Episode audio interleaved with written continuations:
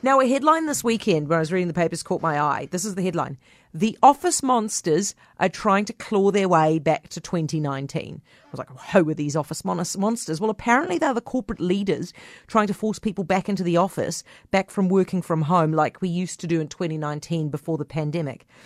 Now, what has brought this on, this particular article, was the email from Elon Musk to his staff last week telling them to get back into the office for at least 40 hours a week or they would lose their jobs. And then also the comment last month from uh, the JP Morgan CEO when he said that working from home is not for people who want to, quote, hustle.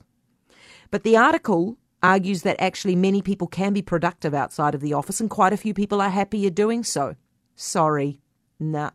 I'm with Elon and the JP Morgan CEO on this. I reckon widespread working from home is a fad at the moment, post pandemic, but it's going to pass. I reckon we're all just going to end up in the office eventually because most workers, let's be honest about it, look around your workspace. Most workers need to be supervised. And to be supervised, you have to be in the office right? And I reckon whether you work from home or not, it's going to become the test of your ambition. So if you want to work in the office, your boss is going to look at you go, yeah, hustler, ambitious. If you want to work from home, immediately they're going to think you're a malingerer.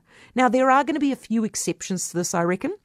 I mean, I reckon that we all know people in our offices who really have earned the privilege of being able to work unsupervised from home because they are so diligent and efficient. We all know those people.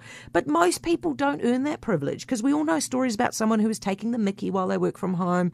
You know, they, they're out the back doing the garden or patching the wall, watching Schitt's Creek or something, occasionally running in and moving the mouse, move the mouse, make it look like I'm doing some work. We all know that's what's going on.